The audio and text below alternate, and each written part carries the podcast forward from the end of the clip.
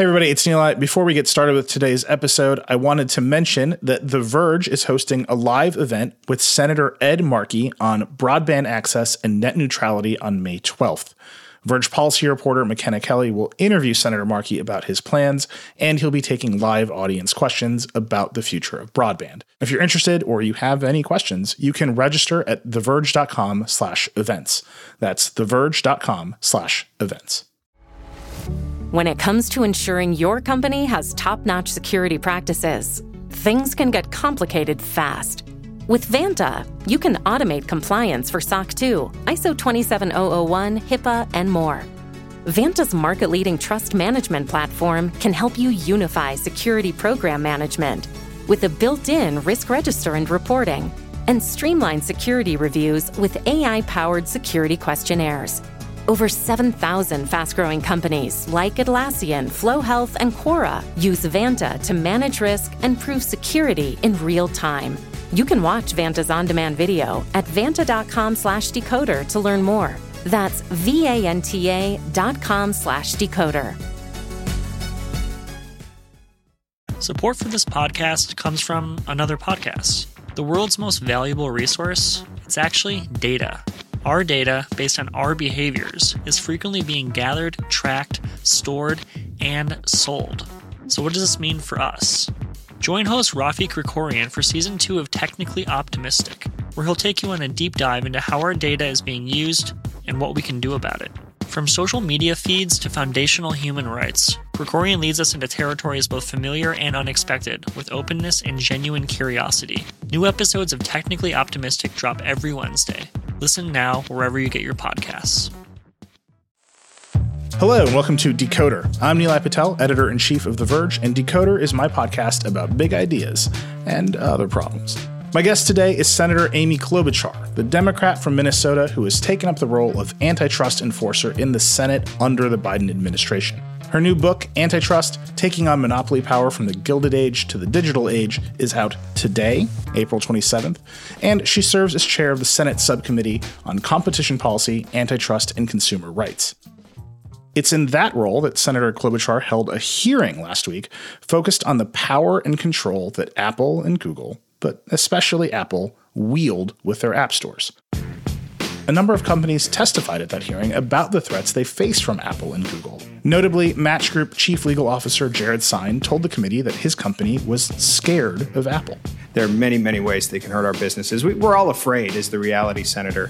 Spotify's Chief Legal Officer Horacio Gutierrez was forceful, denouncing Apple's App Store policies. We're not successful because of what Apple has done. We have been successful despite Apple's interference. And of course, Apple just released its own AirTag item tracking device, which is directly competitive with the popular Tile trackers. Tile's Kirsten Daru testified that Apple gives itself tons of advantages that make it almost impossible to compete.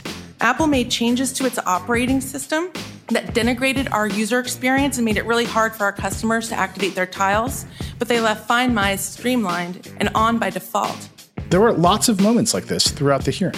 Here's Match Group's Sine recounting a story during which Apple's head App Store lawyer said Apple could just take all of his company's revenue. I was told in no uncertain terms that he disagreed with our assessment of how to keep our users safe. He added that we should just be glad that Apple is not taking all of Match's revenue, telling me, you owe us every dime you've made. But what was most striking to me is how bipartisan this hearing was compared to the chaos of previous tech hearings. The Republicans on the committee were just as focused on the power wielded by Apple and Google through their app stores and willing to dive into the fuzziness of those policies without hesitation. Here's GOP ranking member Mike Lee pushing Apple Chief Compliance Officer Kyle Andeer on why Match is charged a 30% cut for premium features in Tinder, but Uber is not. I'm not grasping the differentiation point between meeting a stranger for transportation and meeting a stranger to go to dinner. I, I don't I don't get it. I'm just a small country lawyer from Provo, Utah, but I, I'm not. Oh yeah, right.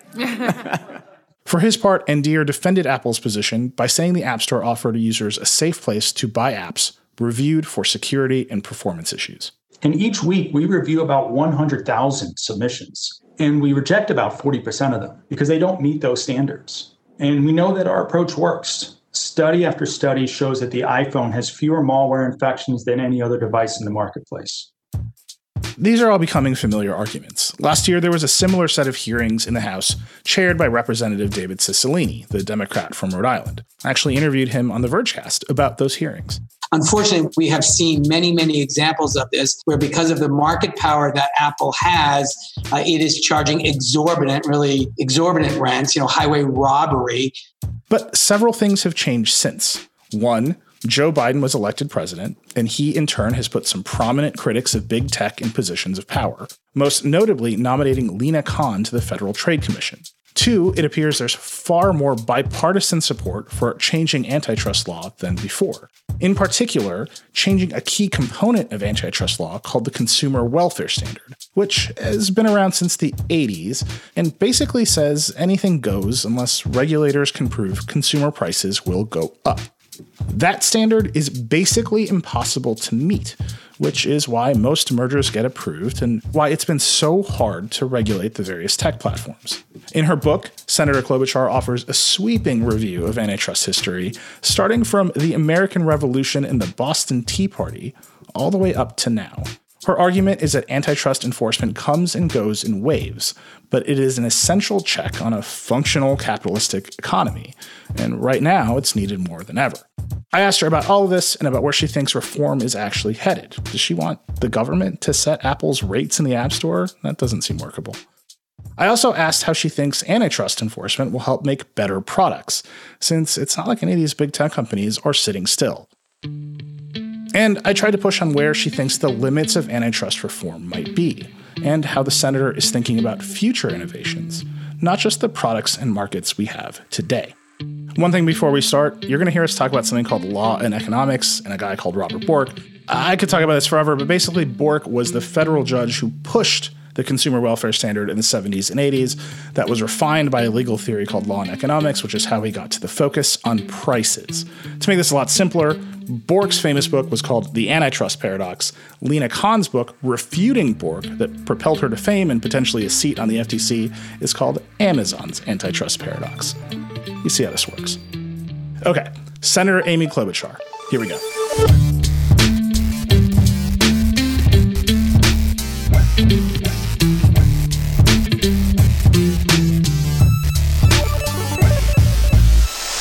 Senator Amy Klobuchar, welcome to Decoder. Well, thanks, Nilay. It is wonderful to be on. And it's actually great timing. You have a new book called Antitrust Taking on Monopoly Power from the Gilded Age to the Digital Age, which is coming out the day this interview goes out. So excellent timing.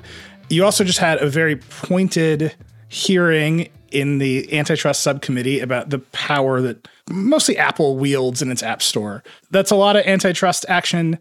Where do you think we are in the antitrust reform conversation right now? Okay. We are in a place of mounting political interest, which is where you want to be when you want to have momentum. But um, where we're not is actually getting things done yet. And I thought the app hearing was such a perfect example because it was about Google and Apple. And out of it, a lot of members who, you know, we got a lot going on, right? The pandemic, working on police reform, all these things.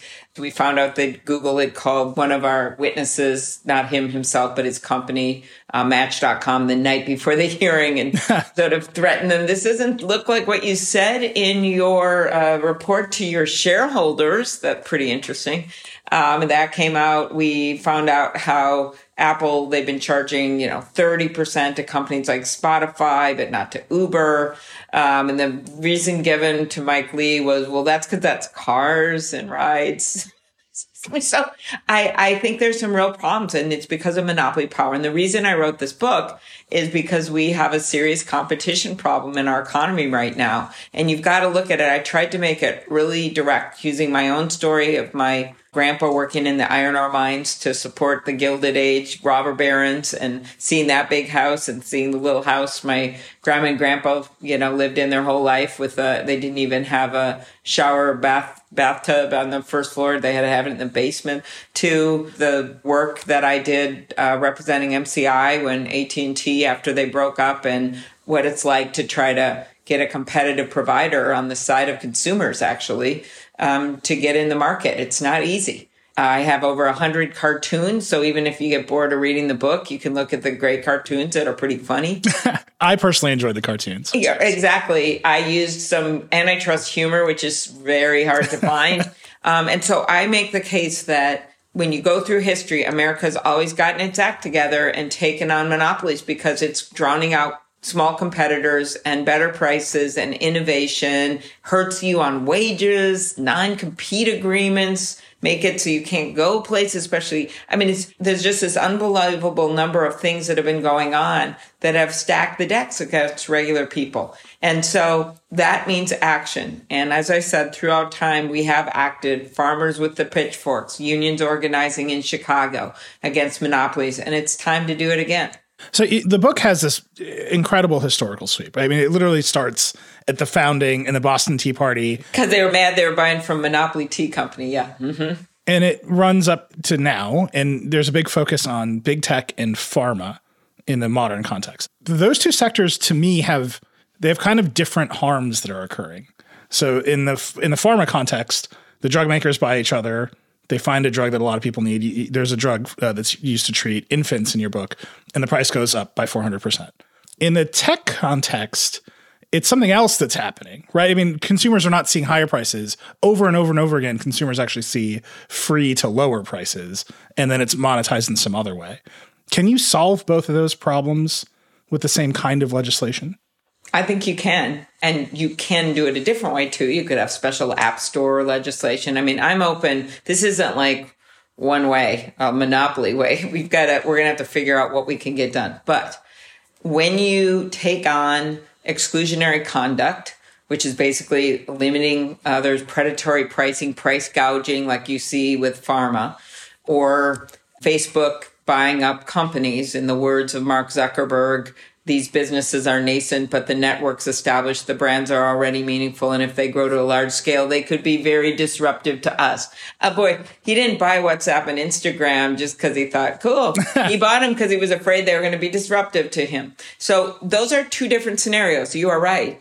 But the end result is that they make one company bigger and bigger. And I think the same the reason i did sweeping legislation to cover all is because if you just do tech and you disregard what's happening with pharma and ag and everything it's like whack-a-mole you're going to change where the problem is. And so i'm open to doing special stuff on tech i really am. But i think that the best way if i could wave a wand and i think if a lot of people that's looked at this consumer groups could wave a wand they would look at Let's do something to make it easier to take on merger cases because the courts have really messed that up. The conservative courts and the Bork theories. Let's go. If we just get to the simple way it was done before, we'd be better when they looked at mergers.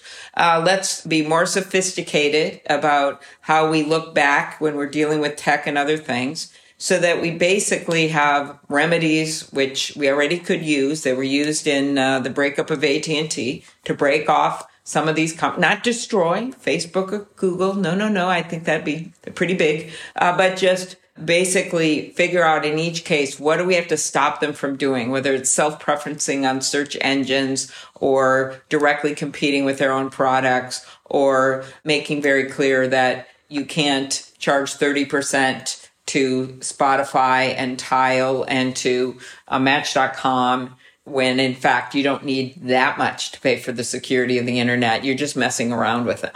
Are you specifically thinking about setting rates? This is, I think, one of the, the bigger fears in the tech industry that the government's going to come in and actually set rates. There's two ways. One is passing legislation just to make the defined exclusionary conduct so it's easier for the government to do it. Two, the government should be doing this now. They should be looking at app stores. They probably are looking at app stores. There are starting to be investigations in states and feds all across the place.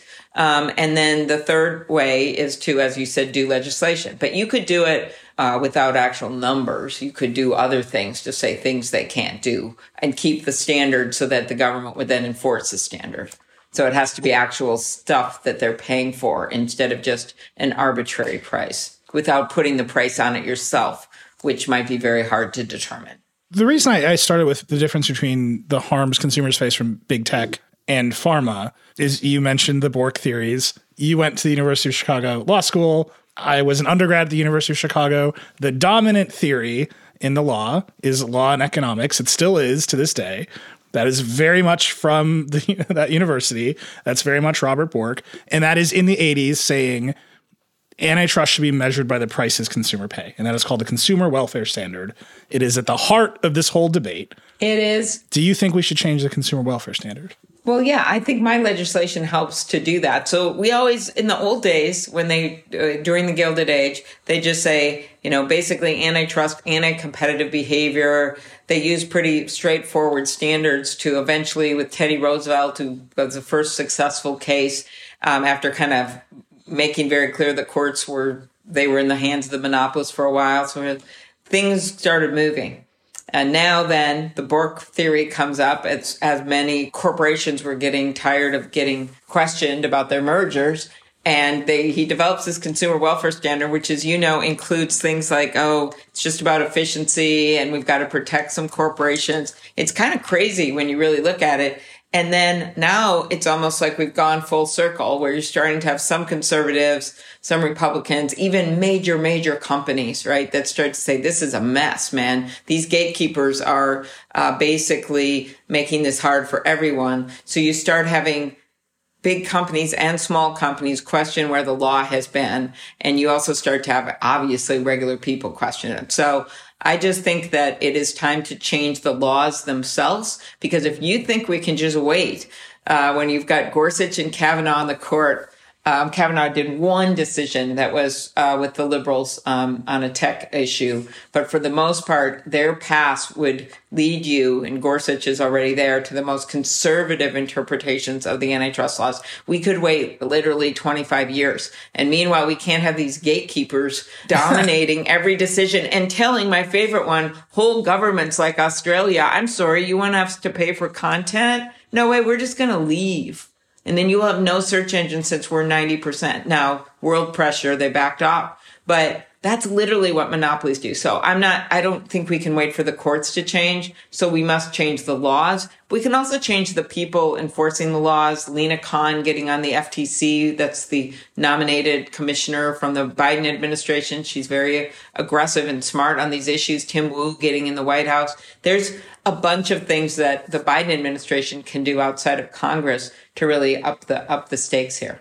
The last time there was a set of hearings about tech on antitrust, it was in the House. It was last year. That was Representative Cicilline. That was very bipartisan. Your hearing was very bipartisan. One shift that I noticed, though, the Republicans were very clear that they did not want to change the consumer welfare standard around the time of the House hearings. And I watched these hearings and I saw Senator Mike Lee, who's the ranking Republican member, and he was like, yeah, maybe we should change it. Like, he was it was, was strikingly bipartisan in this hearing. He was just as frustrated with Apple as as everybody else. At the same time, that's that's very dicey. It's not usually what the Republicans have been saying. Are you seeing movement there? Yes. I mean, you see it in Hawley's bill, and I have all kinds of issues with him in other ways, but you see it with that bill. You see it with uh, Marsha Blackburn, who is really with me on the Grassley bill. The Grassley adds tons of money to the two agencies by changing the way the fees are assessed, which, by the way, is the most straightforward first thing we could do before we even change standards. Um, and I think that what you're seeing is they believe Grassley really believes in small businesses. Like that's what he has in Iowa, right? A lot of small. He has big business present, but he's got a lot of small farmers, a lot of small businesses, and he's always been a kind of maverick on those issues. And so this is just crushing what's going on. And so, and and many of them see it beyond tech. And so that's why I think in our Senate hearing, which I will, it was like a model of how you can do a hearing. Like people were actually asking real questions and were kind of having fun doing it without being just complete jerks. I thought, you know, they were, they were actually asking intellectual smart questions. My favorite was when Mike Lee is trying to get the bottom of why it's different to get to order a car through Uber and uh, then um, getting music off of Spotify. And he's trying to ask Apple, I don't understand why one gets charged and one doesn't. And they say, well, it's a car. And then he says, well, maybe I'm just a caveman country lawyer. but and I thought, okay, that's a very interesting description. But I, I think that you're seeing evolution as we speak. Now, let me not be a Pollyanna about this because there are problems for me moving forward on this on both sides, right? I can't even ever figure out where they're coming from. At the end of last year, I almost got the Grassley Klobuchar thing through based on the, you know, to add 135 million to FTC and DOJ antitrust. I got Mike Lee to agree with it with some minor changes. I got McConnell, Shelby, and then of course our side. Then it floats over to the House. We are going to put it in the, and that Meadows was behind it, the White House. Why they want to, they wanted to continue the legacy of the two suits they brought on Google and Facebook. Get over there, McCarthy, and Jordan just stop it in its tracks. And so it always feels like every time we move on antitrust, someone stops it. Um, and so that leads me to being one of the reasons I wrote this book is just getting it all out there so the public, and I hope at least parts of the book, the beginnings especially, that that people see the history, which is somewhat interesting with the muckrakers taking on Standard Oil, and you get to the present with some policy ideas, including things that people can do as individuals. I try to write in that way because I need help. I mean, I can't everywhere. I want people to start calling out electeds on this, basically. I want them, Democrats, Republicans, whatever. What are you doing on antitrust? Because just me trying to do it every day, it's really hard because there's so much under lobbying and money going out there from companies. It makes it really hard. And then I also think that um, we've just got to capture this moment where there's growing support for it. You mentioned Josh Hawley. There's a razor thin Democratic majority in the Senate. Hawley has proposed just a flurry of bills and ideas for regulating big tech companies. He's also, you know, a, a character in the insurrection. Are you open to working with him? Are you? Well, no, I am. He's on the committee. I listen to him. I'm looking at his bill right now, but I need support for my bill, basically, is where it's going. He said he has said that some of the things in my bill are good. And that's kind of where it is. I've got to be able to get support of everyone. Mark Warner is on my bill right now, and he's pretty much of a moderate and came out of business. So I'm just working on building support for my legislation. And I think that's the best way to go. We do, you know, uh, Democrats control the House and Senate. And one of my key allies is uh, Cicilline, uh, because they did this great work over there in the House, and we're working together on it. We have to take a short break, but when we come back, I want to talk to Senator Klobuchar about how antitrust enforcement could impact the way we use products and if it will make them better. Support for this show comes from Wix Studio. Debate time. Who gets more out of Wix Studio, designers or devs? First off, if you don't know about Wix Studio, it's a web platform offering the flexibility agencies and enterprises need to deliver bespoke sites hyper efficiently. Now, back to the debate.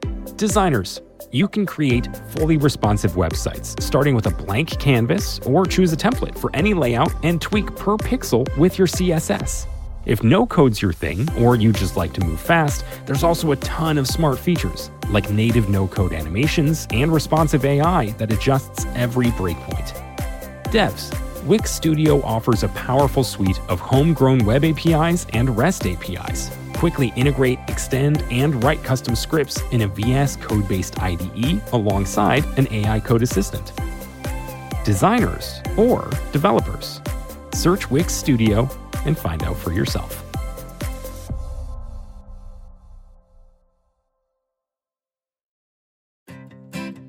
Support for this show comes from Slack. You're a growing business and you can't afford to slow down. If anything, you could probably use a few more hours in the day. That's why the most successful growing businesses are working together in Slack. Slack is where work happens, with all your people, data, and information in one AI powered place. Start a call instantly in huddles and ditch cumbersome calendar invites. Or build an automation with Workflow Builder to take routine tasks off your plate. No coding required. Grow your business in Slack. Visit slack.com to get started.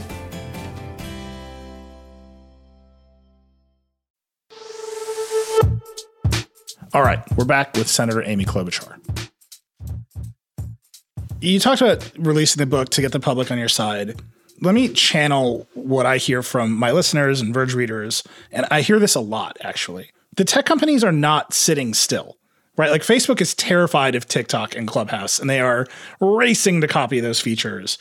Apple just released a whole flurry of new products. People like them, right? The average consumer of an, an Apple iPhone they get new stuff all the time. They get features. The monopolies are usually a lot lazier, right? Like, yeah, you, uh, the center just waved an iPhone. I just like the classic tech monopoly I think about is like a cable company, Right, Comcast, old AT&T. They provide you service, everybody hates them, but you got nowhere else to go. People write to me and they say, "Stop trying to ruin my Apple stuff. I want Apple to be in control of this ecosystem because I trust them and I pay a premium for it." Do you think that this kind of antitrust enforcement will harm that? Do you think it will help it? What is the mechanism by which it will actually make the products better? I don't think it'll harm it one bit. You're still holding them accountable for all kinds of things on the iPhone and the product and make sure it works. They're making a lot of money off of all their stuff and they're, you know, always adding different things to it. Okay, that's all good. But the point is, is that we have gotten to this point when they control this whole app market. So basically you used to go to websites for everything. Everyone has a website. They mostly do now. But as the match people described, the app stores have basically taken over the internet in a lot of ways. That's how people, people are spending an average of four hours a day on the app stores. You could still have a successful Apple, but still demand some more consumer protections to make it easier uh, for people to compete. You can still have successful companies. And I was in the private sector for 14 years. I think it's great they've introduced these products. I think it's great that they employ a lot of people that there's no reason they had to buy Instagram and WhatsApp. Uh, because as in, in Mark Zuckerberg's word, they might be disruptive to us, right? Well, that's what tech is supposed to do. They're supposed to disrupt things. That's a good thing and add new things. So my concern is when you look back in time, Standard Oil's in, of course, everyone's glad they have, you know, gas for their cars and everything else. And then all of a sudden we realize, wait a minute, there's no competition. So they broke them up. They were still successful in their own ways, but it helped. AT&T was successful. They broke them up.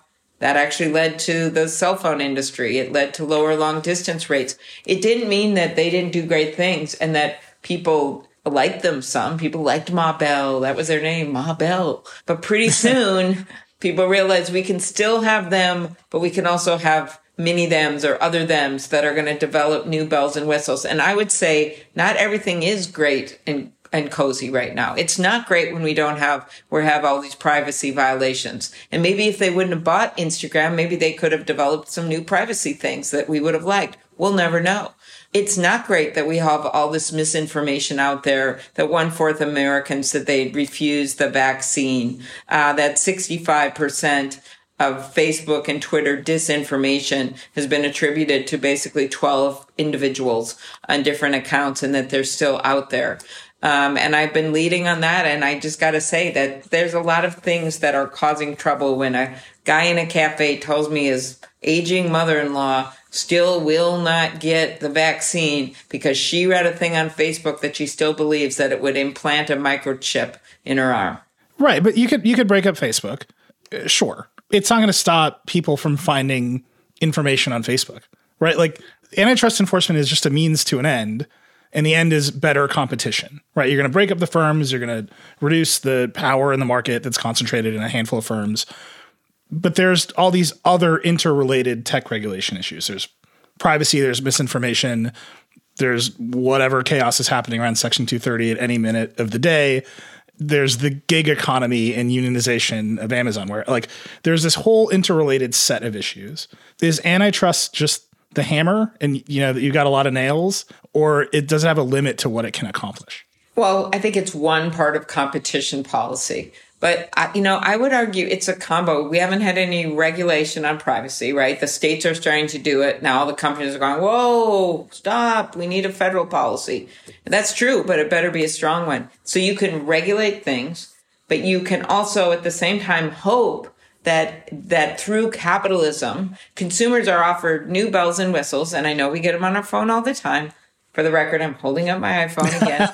we know we get them, but what if you had more competition in, uh, say, um, the social media platforms, like I said, where a company had been able to develop better privacy policies or misinformation policies, and that pretty soon because they had those, people were gravitating over there, right? We don't know that because there's Facebook's the only thing in town in a big, big way. People gravitate over there. Uh, then uh, Facebook's forced through the competitive market to do something else. We just don't have that right now. So it doesn't mean that it's bad they've developed this. It just means that we need a check and balance that's been lacking. And that's all. I think if you believe in capitalism and you believe in tech and you actually want to keep those small companies going and and not just all be purchased and kind of squashed out in some ways of their entrepreneurship, then you better apply the antitrust laws. You mentioned that you thought this hearing went really well. I thought this hearing went really well. One of the reasons I thought this hearing went well is that you didn't have Twitter and Facebook there. And just the presence of Zuckerberg and Dorsey ah. tends to just send things. I mean, honestly, if you gave me the opportunity to generate a video clip of me yelling at Jack Dorsey, like I would probably take take the shot, right? And it seems like no one can stop refrain from taking the shot when they get it. But that's a different set of problems, right? You, right. Like Parler competing with Twitter does not rise to the level, in my mind, of an antitrust enforcement problem.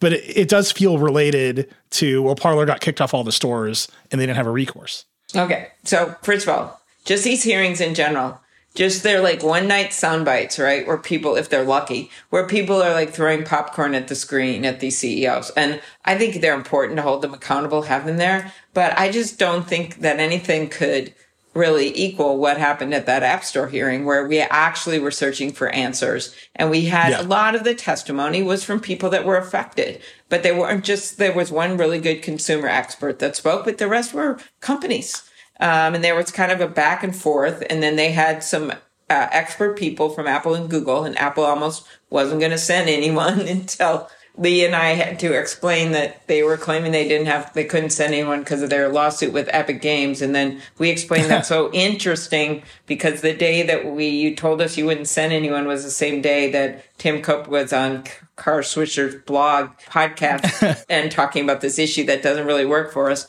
And so then they did supply a witness, but we uh, deliberately tried to get these subject matter experts on this because we felt it was important to have actually a back and forth. Why are we doing this hearing?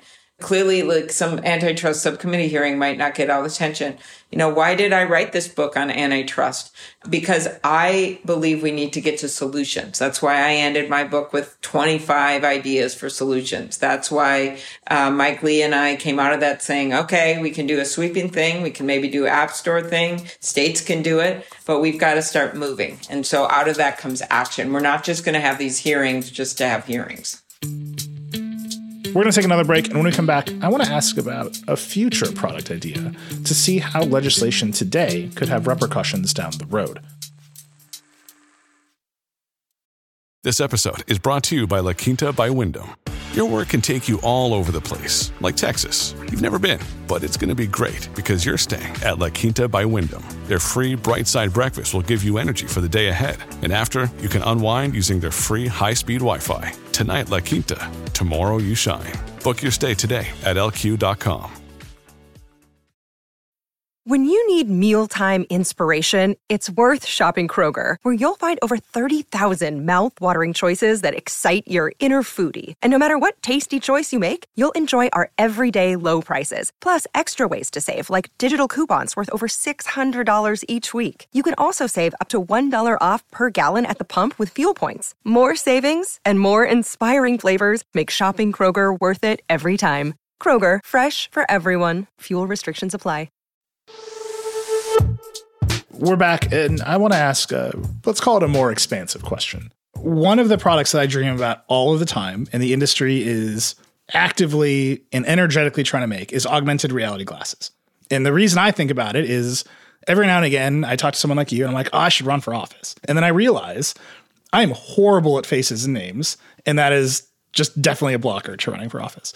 So if I had these glasses from Apple or Facebook, and I could walk in a room and I could just see everybody's name, like maybe I could like achieve my dream. Here on your glasses is what you're talking about. Yeah, you wear the AR glasses and they would just put people's names on them. People are trying to make this like today. I know they are. We hear about it all the time. Then I think about the technology that you would have to invent and supply to make that work. You would have to build a lot of facial recognition.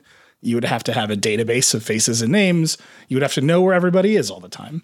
Then I think about you would literally be augmenting reality. So if you have the Facebook AR glasses, what happens when you look at the Capitol building?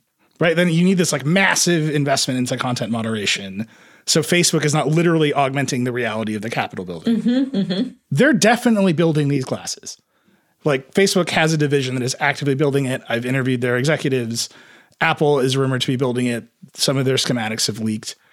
When you think about writing this legislation and you think about competition and what tech should do, are you thinking to the next turn? Mm-hmm. Because I think about those glasses as there's so much demand for them. One, like that is the next breakthrough product in the world. If we get the legislation right, those glasses would be an enormous benefit to society in a real way. And if we get them wrong, maybe it's all over. Privacy disaster. Yeah. Do you think to that level, to that turn? Yeah. So I think this issue, actually, with the glasses and what you're talking about, is as much a privacy issue as an antitrust issue, actually. Um, and I've done some work in the health data issue with Fitbit. Again, here I am. So I just I'm like not some Neanderthal about these things. You're not in the Apple ecosystem. You've got you've got an Apple phone, you got a Google Fitbit. The other product, the Amazon product. Um, when I think about those, we don't have rules of the road in place uh, to govern that, and that's why Lisa Murkowski and I came up with a bill to say it's got to be uh, your own private info.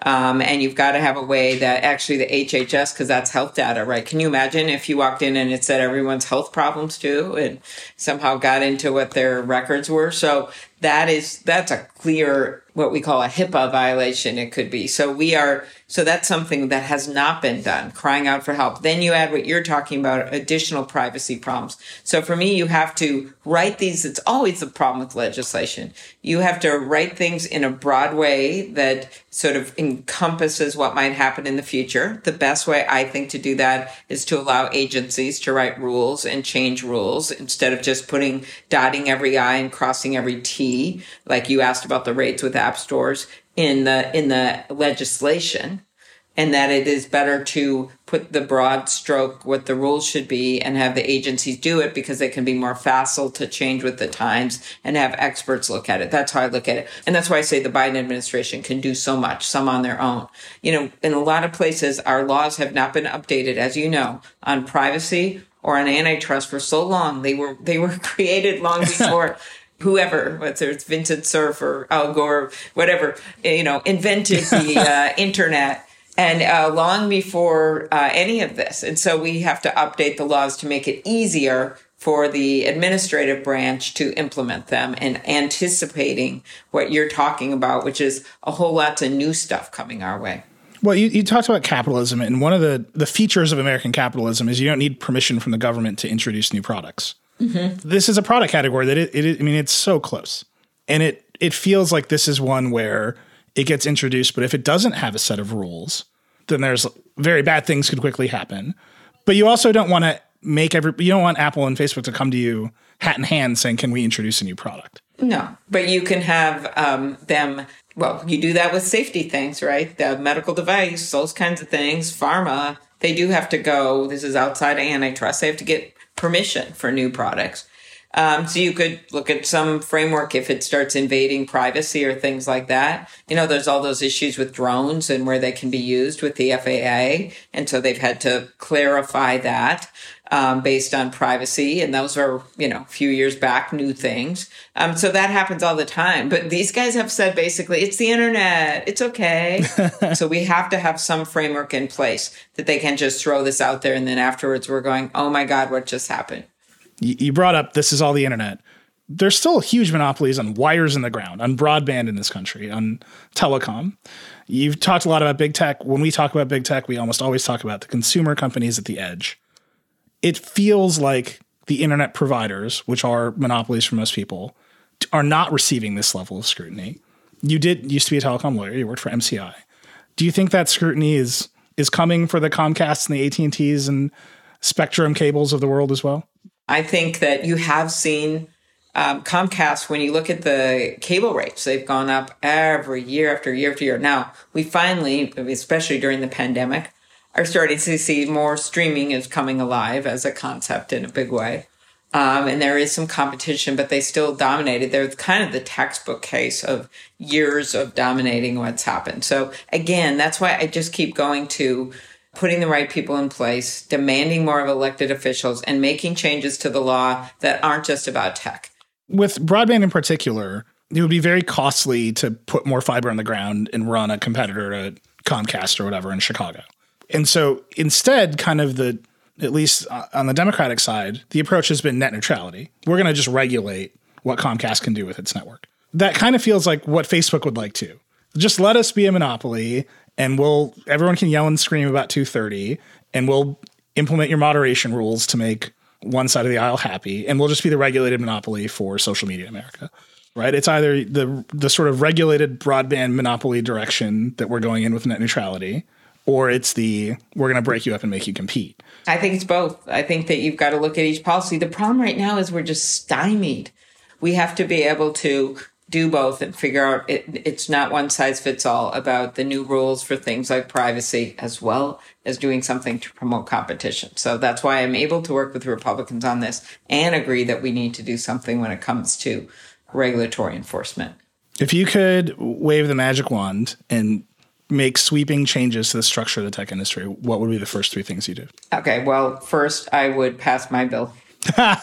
no, you have to tell me what you would actually do. That's what, no, you said wave a magic wand. no, no, it really does. It gets the money to the agencies, including the change to the fee structure that we need so they can take on the cases. It's not me taking on the cases. It says that the big, big fat mega mergers, they've got to at least show they don't hurt competition and that you've got to be able to examine some of the exclusionary conduct with a, with new wind behind your sails in terms of what the standard is. I think that would be really, really key. And then that would help the private sector to, you know, start doing some cool new things uh, for for the consumers. Then I would look at privacy rules. I think that would be very important because we really don't have those in place on a federal basis.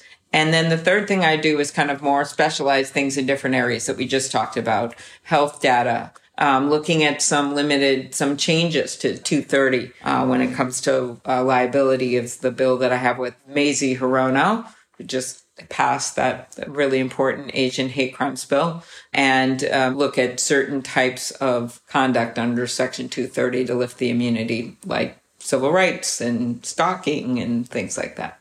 Notably on your list is not break up Facebook. No, no, it's no. not split up Google and YouTube. That is so unfair. Yeah. Because if you pass my law, I can tell you right now, uh, with the government already looking at that as a remedy in the in the FTC case that they have brought. Mm-hmm um, that that would be right on the table. And to me, I don't mean break it into little pieces so it doesn't exist.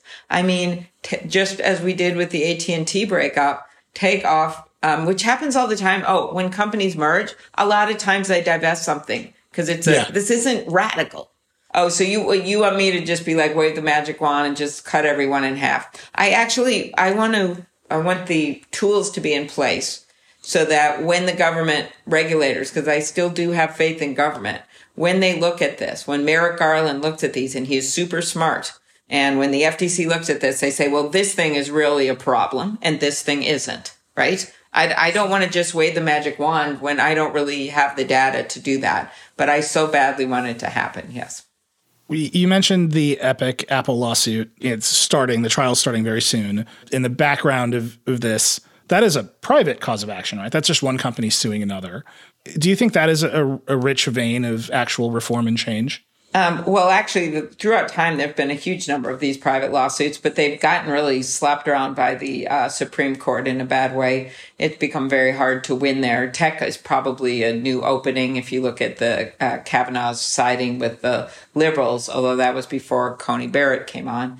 I think that, of course, you want to have plaintiffs' lawsuits, um, but they've become very hard to bring uh, because of uh, the court rulings. At the same time, you want the government to be able to do it, and you you come through there. There's just, I think it was Bill Baer who was head of antitrust under uh, Obama who said, you know, there are deals coming to them that never should have gotten out of the boardroom because they're so clearly anti-competitive. So you do it on both grounds, and certainly suits on exclusionary conduct and the like are really important. When I heard those witnesses at our hearing, Spotify, Tile, and uh, Match you know, just talking about how they've been pushed around every time they try to do stuff and threatened to be pulled off the app store. It's just classic monopoly conduct.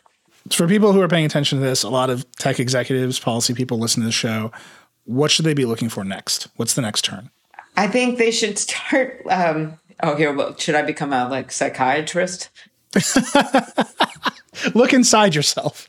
You should just break off YouTube on your own, Sundar. Realize what's coming here and that, you know, boy, maybe they can adjust their app store terms. Would that stop it? I, this is like this is a real thing. People say even the the threat of regulation causes better conduct.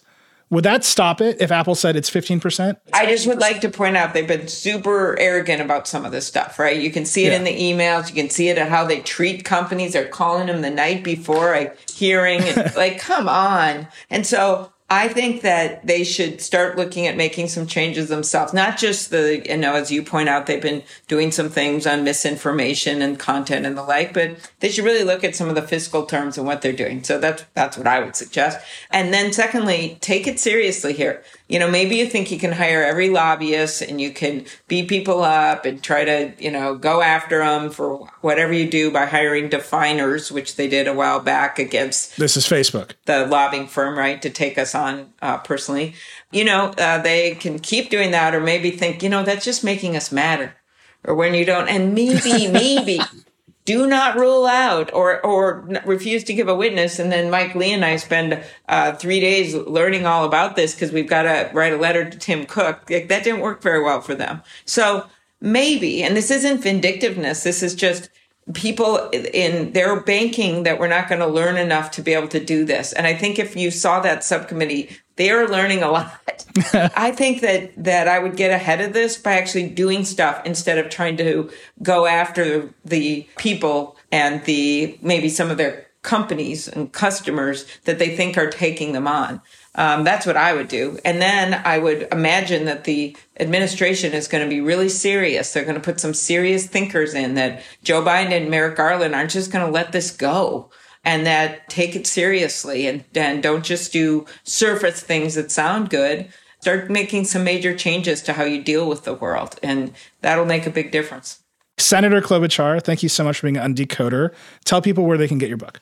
Well, you can get my book online anywhere from your nearest monopoly. Uh, you can uh, get my book in stores, um, but mostly I hope you get my book. It's called Antitrust, and I like to tease Pete Buttigieg, who even though we were rivals on the debate stage, are actually friends. Uh, that in the fall he came out with his book called Trust, and my book is called Antitrust. Uh, so our rivalries continue. But if you care about this issue at all, I think you'll have fun looking at the cartoons at the least, but you'll really enjoy kind of reading the history and seeing where we are and also seeing solutions. That's what this book is about. Terrific. Well, Senator Klobuchar, thank you so much for being on the show. Thank you. Thanks again to Senator Amy Klobuchar for taking the time to talk today, and thank you all for listening. I hope you enjoyed it. As always, I'd love to hear what you think of the show. You can email us at decoder at theverge.com or hit me up directly. I'm at Reckless on Twitter. If you like Decoder, please share it with your friends and subscribe wherever you get your podcasts.